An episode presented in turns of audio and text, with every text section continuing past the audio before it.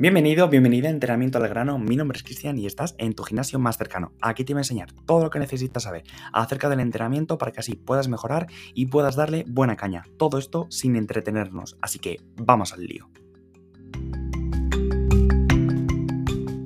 Si yo estoy haciendo un calentamiento, ¿cuántos ejercicios debo de realizar?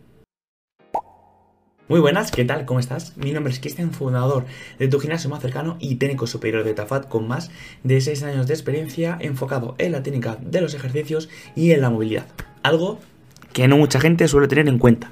¿Por qué no lo suele tener en cuenta? Porque no tiene conocimiento al respecto, no sabe bien cómo tienen que calentar, no sabe bien qué es lo que tiene que hacer y hoy es lo que te voy a decir pero te voy a decir cuántos ejercicios, como en el propio título dice, tienes que meter en tu calentamiento. Lo primero de todo, y aquí un recordatorio, vamos a decir, no hagas cardio, a no ser que te guste, a no ser que lo necesites, no hagas cardio, porque vas a perder el tiempo y no vas a tener los mejores resultados en tu entrenamiento. Si te gusta hacer cardio, adelante. Si hace frío, eh, que estás en invierno, otoño, lo que sea, hace frío y quieres hacer un poquito de cardio, 5 minutitos, 6 minutitos, 7 minutitos de cardio, perfecto. Pero te recomiendo que no lo hagas. Porque mucha gente, ala, entro al gimnasio, me cambio, me voy a la cinta, ya calentado. No, no tiene sentido. Si tú vas a hacer pecho, si vas a hacer pre-militar, si vas a hacer dominadas, dominadas, ¿Para qué corres? ¿Para qué? Que no tiene sentido, por favor, no lo hagas. Te lo pido, por favor, no lo vuelvas a hacer. Si no lo necesitas, no lo hagas. Ahora bien, ¿cuántos ejercicios tienes que realizar? Pues bien, a lo mucho, a lo mucho, si no tienes mucho tiempo, ¿vale? Esto si no tienes mucho tiempo, 3, 4 ejercicios con el propio cuerpo, 2 o 3 ejercicios con una banda elástica, con una resistencia, etcétera, etcétera. 2, 3 series de aproximación y le damos caña. Eso sí, tienen que ser ejercicios que sean, en este caso, los mejores, vamos a decir. No hay mejores ejercicios. Quiero que entiendas que no hay mejores ejercicios, ni en movilidad ni en el entrenamiento. Hay unos ejercicios que son mejores que otros, pero va a ir dependiendo del tipo de persona que seas y lo que puedas adaptar. Porque a mí me encanta la sentadilla y a ti a lo mejor no te gusta nada la sentadilla. Y porque sea uno de los mejores ejercicios, no tiene por qué ser el que tú tengas que meter en tu rutina. Te recomiendo que aún así lo incluyas teniendo otras muchas cosas en cuenta, ¿vale?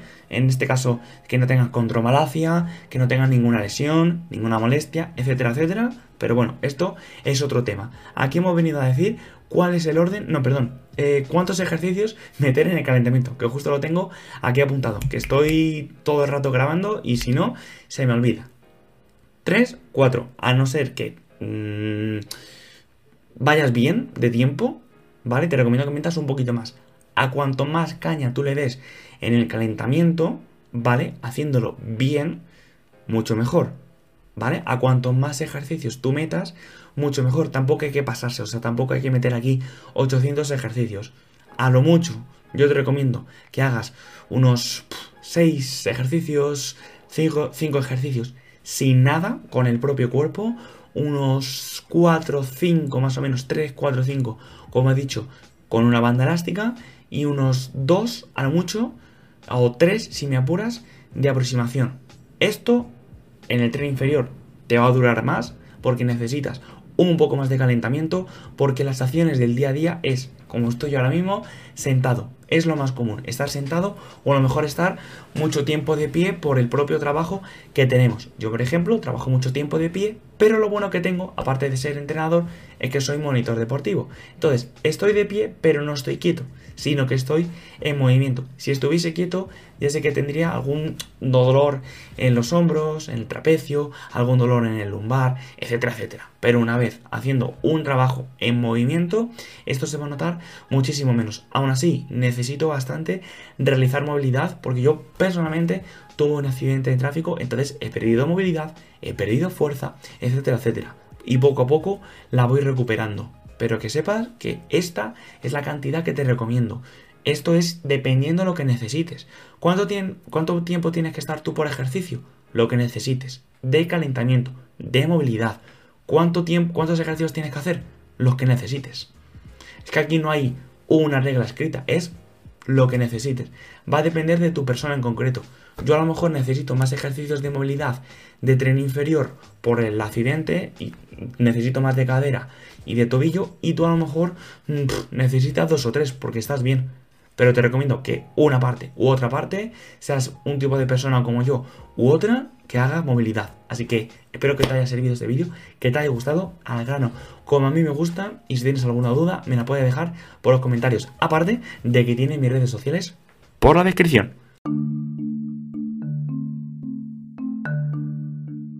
Muchas gracias por haber escuchado hasta aquí, espero que te haya gustado y sobre todo que te haya servido para que así lo puedas aplicar en tu entrenamiento. Si no quieres perderte ningún capítulo, agradezco un montón que me sigas y si crees que a alguien le puede ser de utilidad, compárteselo para que así también puedas disfrutar de este contenido.